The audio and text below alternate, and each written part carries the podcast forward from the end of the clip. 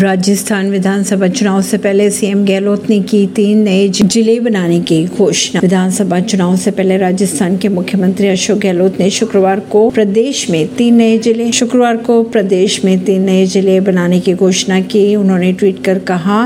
जनता की मांग व उच्च स्तरीय समिति की अनुशंसा के अनुसार राजस्थान में तीन नए जिले बनाए जाएंगे उन्होंने आगे ये भी कहा कि अब राजस्थान में जिलों की संख्या बढ़कर तिरपन हो जाएगी परवीन सिंह नई दिल्ली से